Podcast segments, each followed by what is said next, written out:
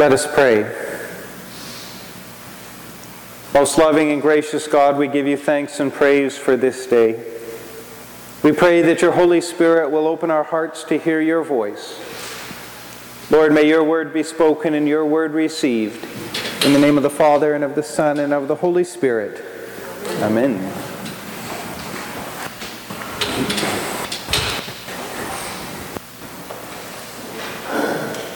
In all three of the readings we heard today, I think there's an opportunity for us to misunderstand what's being said and perhaps take away the wrong message.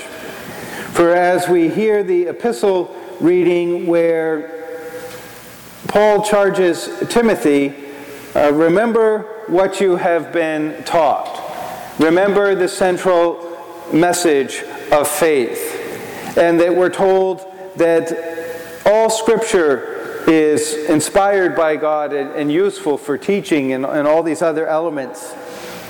And as we read this passage, it's important to remember that as Paul writes this to Timothy, what he means is the Old Testament pointing to who Jesus is. Because as Paul writes this, there is no New Testament. And so, certainly, the New Testament is also useful for. But we need to keep the context in mind as Paul says, all right, all of these things that you grew up with, the Old Testament points to the one who you have heard about. That Jesus is who he says he is. And then the passage goes on to give a caution for the time is coming when people will not put up with sound teaching. And we usually twist this at every opportunity we can to fit the latest church fight and say, see, there's a group over here that won't put up with the sound teaching. But uh, clearly, the fights that we're having today and have occurred over the time, they, that's not what Paul's talking about. What is the sound doctrine that Paul is talking about? And that is Jesus, the Son of God, has come among us and has given himself a ransom for many. And through what Jesus has done, all who wish to receive the mercy, love, grace of God can. That is the core message of the gospel. That is the central doctrine. Yet we jump on this every chance we get in order to say, ah, see, whatever we're facing today is just an example uh, of some people trying to find a teacher who will say what they want. But I, I think we've taken that often beyond what is sound doctrine, what is the core of our faith. And this happens, I think, when we put ourselves in the center and forget that God is in the center. Because then whatever our battle is becomes how we use that interpretation of Scripture. And putting ourselves in the center instead of God is the same danger when you hear the Old Testament lesson. As Jacob wrestles with God, we can hear the takeaway being, well, Jacob really toughed it out and used all of his strength and powered over God and uh, like sort of almost stole his blessing uh, from God. And I think that would be the wrong takeaway. What we really need to do is put God at the center. And when we put God at the center of that story, what we find is that God desires to be close enough to us to be wrestled with, to come to know, for us to challenge our, our assumptions and challenge who we think that God is. And in that way, wrestle with our hearts is really God is doing the primary wrestling. But if Jacob is having this encounter with God, and Jacob somehow can overpower God, well, then that's not really God. It's all about Jacob. And then the message to us is well, try really hard, and if you're strong enough, you'll be able to make it happen. Well, that's not the central message of Scripture either. The central message of Scripture is God desires to come among us. So, this encounter that Jacob has, he has because God allows himself to be encountered. And so it is with us. We don't have to wrestle with a God who's trying to run the other way, but the heart of God is to draw near. the heart of God is to bless. So it's no wonder at the end of the encounter that he gets his blessing. Because that's what God desires as we come to know him more.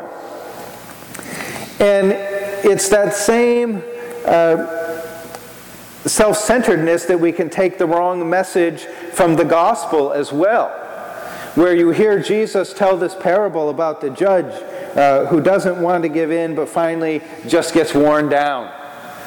And if we put ourselves in the center, then the message of the gospel is pester God until you get what you want because he just can't take you anymore. And if he might just finally relent because he just can't hear from me one more minute. well, that doesn't seem to be the central message of the scripture either. In fact, it's the opposite that God desires to be among us. God desires to hear from us. And in fact, Jesus is making a comparison saying, look, here in this world, this judge is going to give in just so he doesn't have to hear from this woman another day. But that is not how God is. How much more does God desire to hear from us? But if we put ourselves in the center, then it's back to all being about us. And if I just do my thing long enough, God will relent simply because he doesn't want to deal with me. But what kind of message does that say about who God is. If God is sort of like trying to run the other way with his hands over his ears, saying, I don't want to hear from you anymore, but we might be able to just wear him down.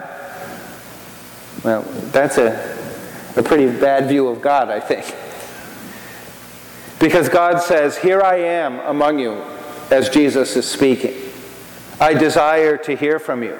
And Jesus' challenge is really to persevere in prayer. But who wants to persevere in prayer if we think we're just trying to wrangle something from a God who doesn't desire to give it to us? When in fact, prayer is the exact opposite. It's living into the relationship that God made possible in and through Christ. That God desires to hear from us every moment of every day.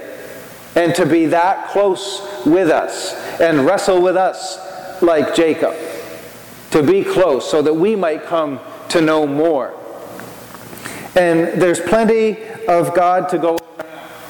You don't have to worry if you're sort of taking up too much time on the calendar and God's got to get to the next appointment. And, and I've heard people say, well, my thing is not so big, and other people have uh, bigger things going on in their life. Well, God can handle them all at once and desires to. And what you think is a small thing is important enough to God that God wants that brought. Wants to hear from you. Loves you enough to desire to have that conversation day in and day out. That's who God is. And that's a far different takeaway, I think, when we put God at the center there of the gospel instead of us. And I think that's the challenge in any of our scriptural interpretation is we have to remember the story is first and foremost about the action of God. And then we're to look at who we are in light of what God has done.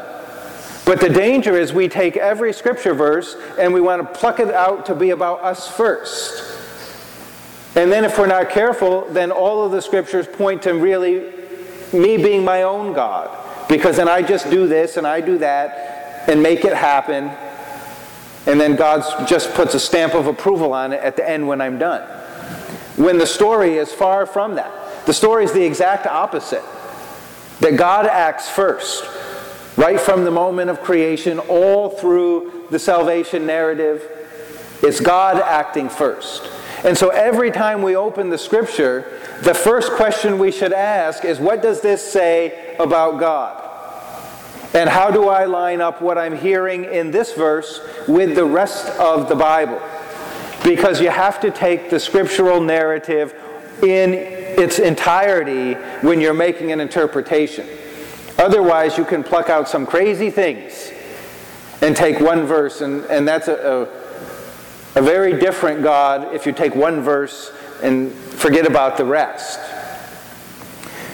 And so, as we gather this morning, then we give thanks to God that it's not about us, it's about God and what God has done. And we give thanks to God for the work that Jesus has done on our behalf. And we know that God desires to hear from us. And we pray that the Holy Spirit will continue to shape our own hearts, that we might come to know more fully who God is, that we might continue to receive God's blessing, and that we might come to God with whatever we face each and every single day, because God desires to be with us. Let us pray. Father, we give you thanks and praise for this day. We thank you for the work of Jesus Christ on our behalf. And we pray that your Spirit would shape our hearts day by day May we continue to place you at the center of all. May our lives be lived to your honor and glory. And we make this prayer through Jesus Christ our Lord, who lives and reigns with you in the Holy Spirit, one God, now and forever. Amen.